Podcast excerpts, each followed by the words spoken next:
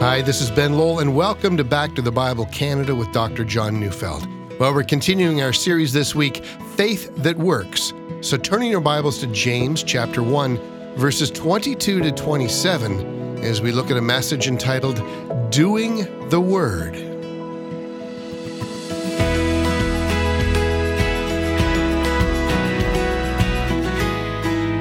I love the idea of golf. Yeah, golf. Hitting a little white ball all over some vast field and tromping slowly after it and hitting it again until finally you tap it into a little hole. And you should do all of that without losing your sanctification. You know, for many years after having preached on Sunday, I'd eventually find my way home exhausted and I would turn on the television and watch golf. Now, my wife will tell you I never really watched golf at all. She claims I fell asleep about five minutes in, and she would walk over and turn off the TV and smile as she watched me fast asleep.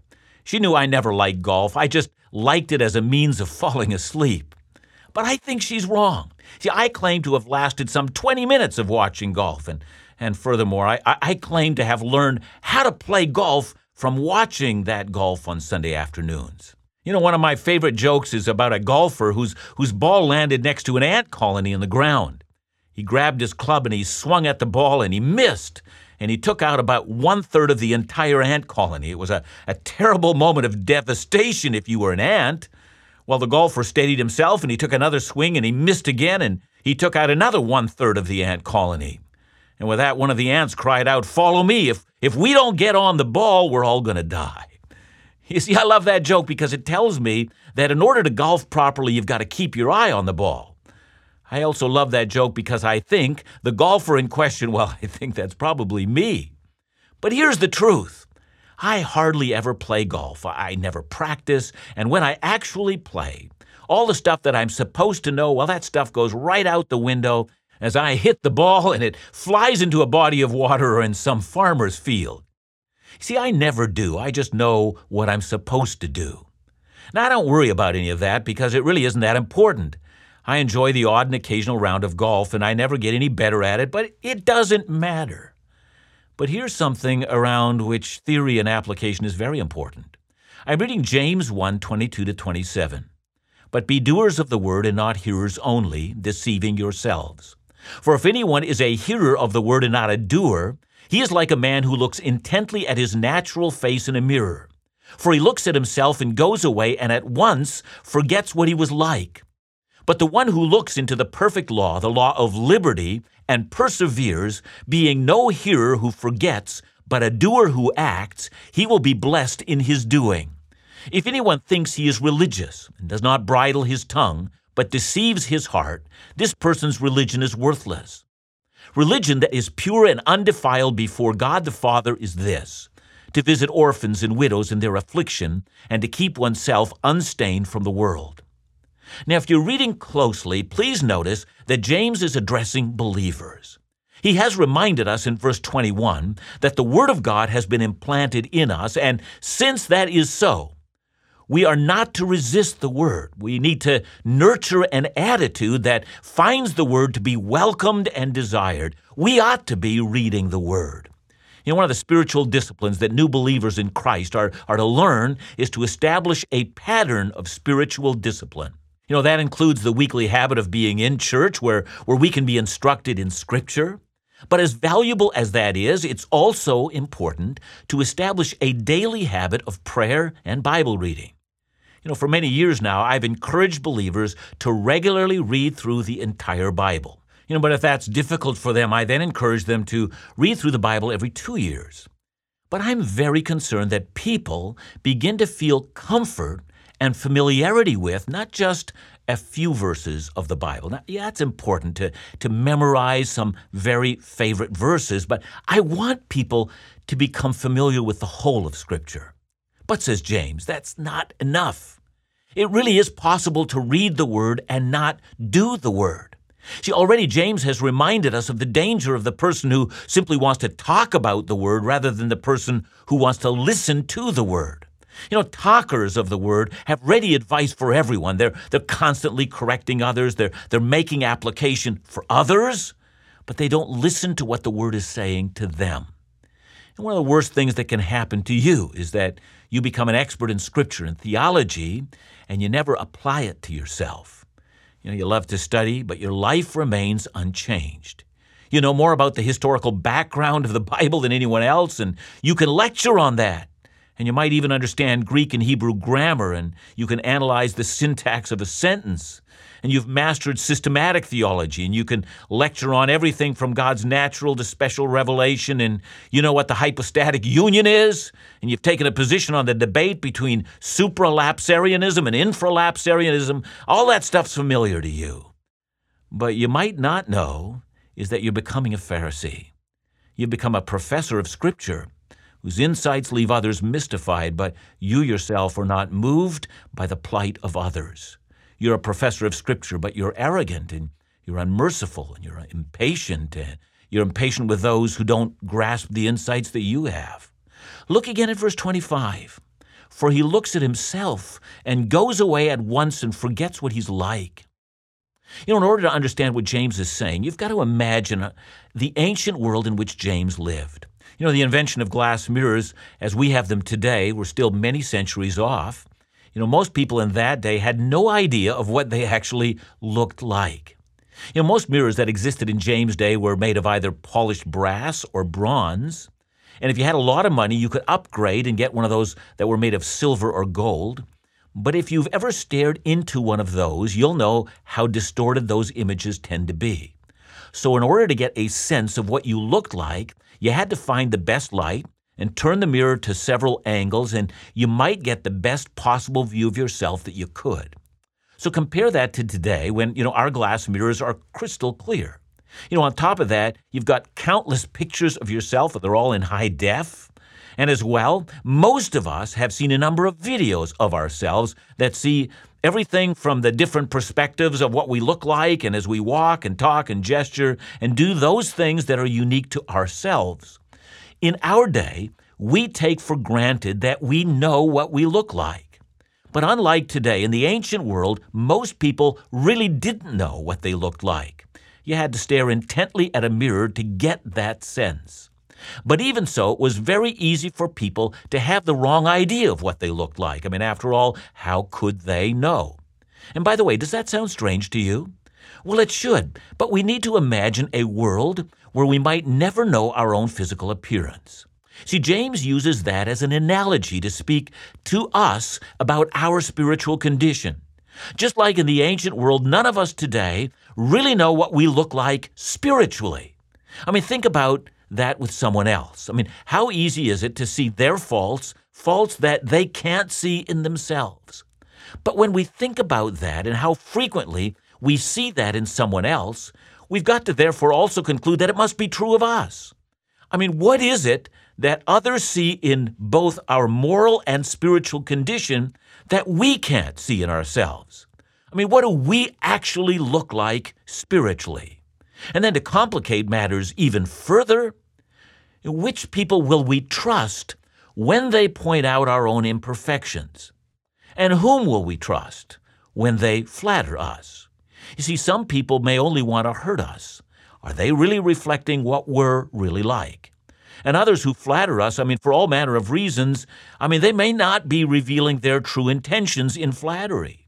See, just like the ancient world with its imperfect reflections, so if we're honest, we're going to have to admit that none of us really know what we look like, either morally or spiritually. We are a mystery to ourselves. And what makes James fascinating is not just that he says that when we only hear the word and don't do it, then we're like someone who looks intently into a mirror and doesn't remember what he or she looks like. But behind that thought is the statement that, that reading the word really is like looking at ourselves in a mirror. For James, one of the purposes of the Word is to allow everyone who reads it to do serious self evaluation or to examine ourselves in the light of Scripture. And James is aware that the Word will show us not only the things for which we are to give thanks, but the Word will also clearly reveal our imperfections. So we need a mirror and that mirror is the scripture. You need to examine closely. You need to turn it carefully to see it in the light of its revelation. And as you look closely, see yourself created in the image of God, see yourself fallen into sin, see yourself redeemed by Christ and forgiven, see yourself in your ongoing struggle against the flesh, and the Word will define all of that. You'll get an altogether accurate picture of who you are spiritually and what you need to do.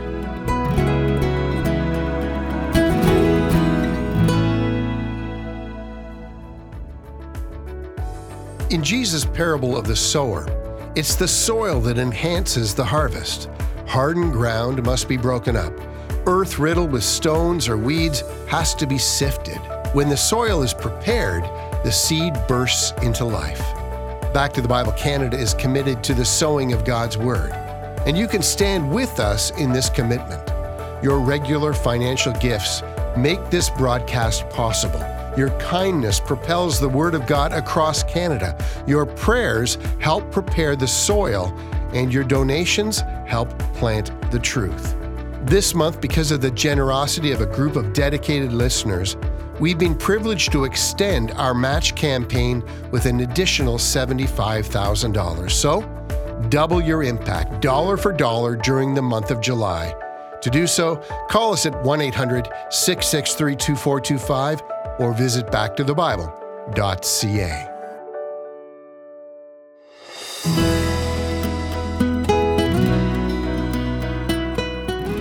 So, what do we look like spiritually? Well, let's reread verses 24 and 25. For he looks at himself and goes away and at once forgets what he was like.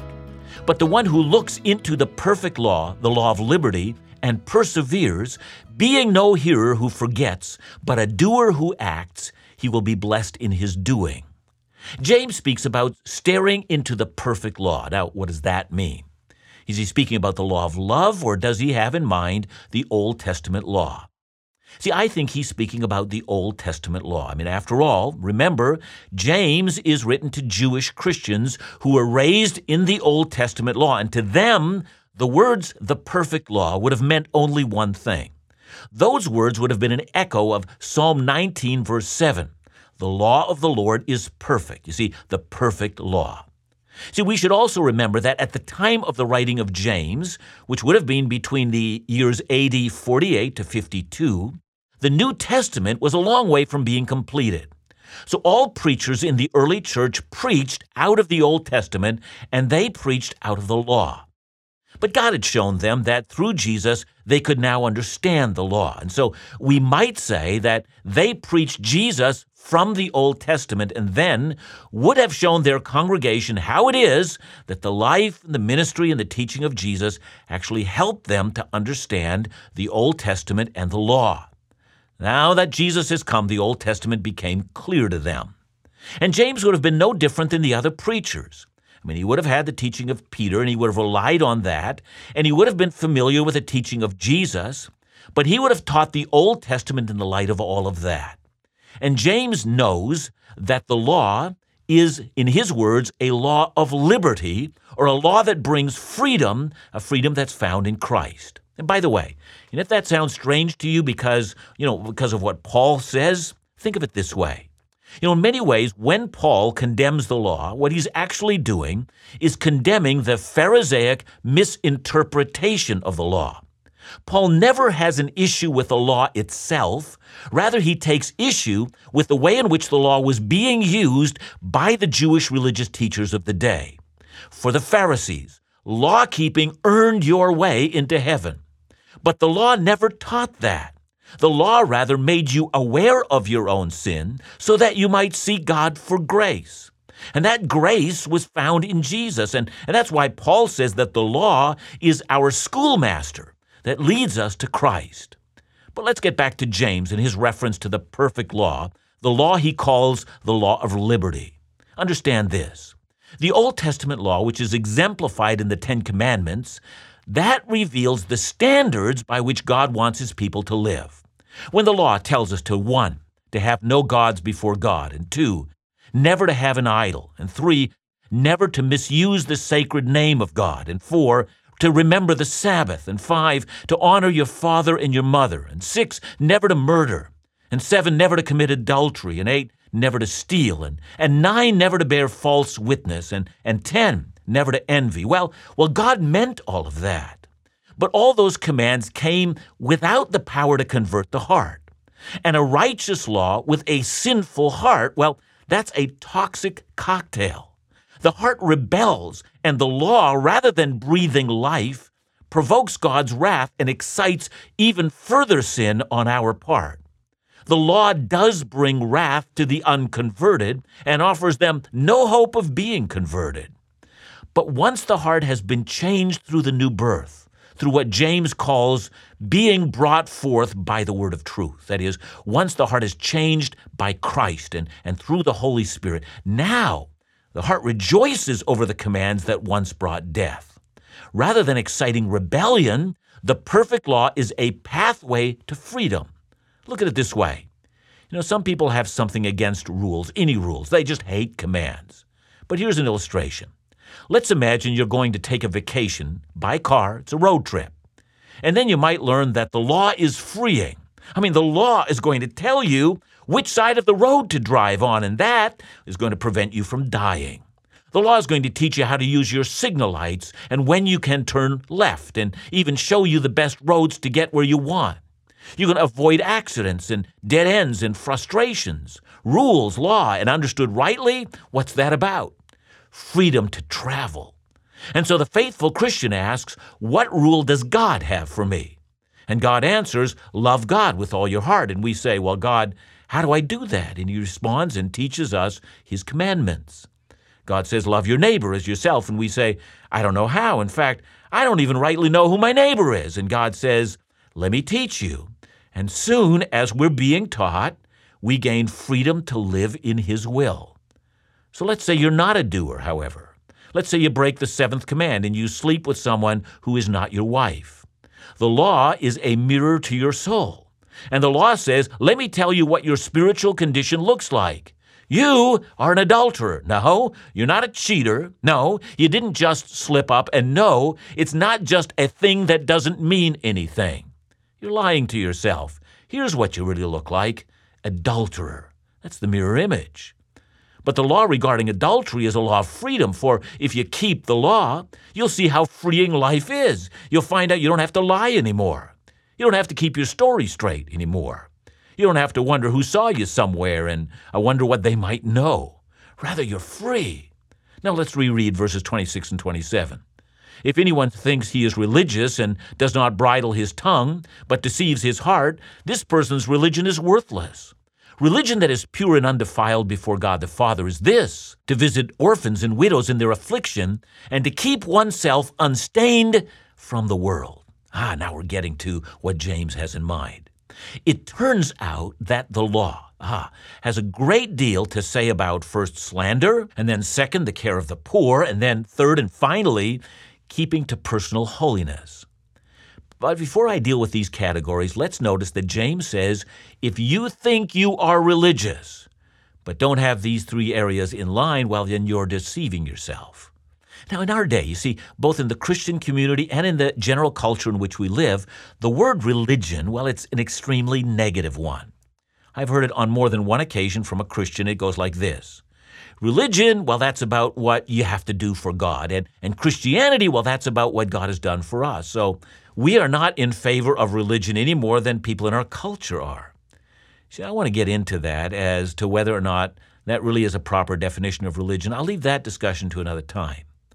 If we were to put James' word religion into our contemporary language, it would say spirituality. If anyone thinks he or she has a healthy spirituality, and that's what you think you really look like, well, let's see if you really have a picture of what your spiritual life is actually like. See, the first way of checking yourself is to ask, is my tongue bridled? It's a, it's a horse analogy. You put a bridle into a horse's mouth and you direct him. In the same way, is my tongue directed by God? That's because Leviticus 19, verse 16 says, You shall not go about as a slanderer among your people. See, that's what the perfect law of God said. That's the mirror to see your own spirituality. The second way of checking yourself is to ask, How am I responding to those who are in want or to the poor? Am I distant from those who are in need, or am I responding by providing for the poor? The perfect law says in Deuteronomy 15, verse 11, I command you, you shall open wide your hand to your brother, to the needy, and to the poor in your land. That's a mirror to what your spiritual life looks like. A third way of checking yourself is to ask, Am I living by a standard of personal holiness? Leviticus 19, verse 2 says, You shall be holy, for I am holy. You know, when I began, I used the illustration of my belief in the principles of golf, and that I'm definitely a hearer of the principles of golf, and I'm certainly not a doer. And as I said, that's really of no consequence. But when it comes to the commands of God, it's a matter of great consequence, for this is the mirror to our own souls. Do we talk the talk and then not walk the walk? Do we tell ourselves that we're healthy spiritually, but we refuse to look into the mirror of the perfect law of liberty? See, don't you see that those who go through testing and in consequence find that their faith is being perfected are those who have allowed the word to be implanted in their soul and have allowed themselves to look into the mirror and to see a reflection of who they are. You see, here's James' concern. Have a look into the law of liberty. What does your spiritual life really look like? And if you don't like what you see, ask the Lord, and He will send the Holy Spirit, and God will transform you to become a doer, not just a hearer of the word.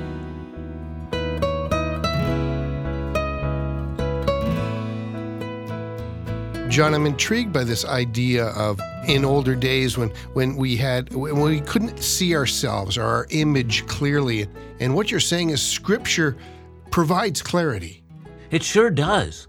I, I think that many of us say, I'm doing fine spiritually, but if we were to ask exactly how are you relating to the poor, and uh, what is your relationship to them? I mean, James is going to talk about that with a great deal of clarity, and it's going to ask us to examine ourselves in light of our treatment of the poor. Uh, we might come to a conclusion boy, I thought I was a lot healthier than I am. But again, as we always would want to do when we look at passages like that, remember God's grace, remember His forgiveness, but take very seriously His commands and learn to work out the implications of your faith in obedience to the Word. That's what's crucial here. Thanks, John. Join us again tomorrow, right here on Back to the Bible Canada, where we teach the Bible.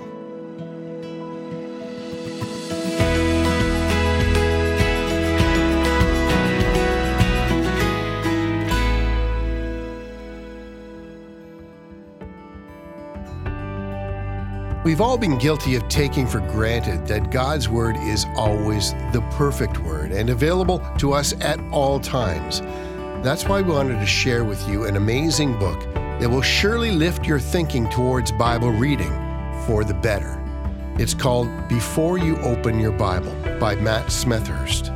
In this insightful resource, you'll find wisdom and guidance on how to approach your Bible with a positive mindset so you get the most out of your time in His Word.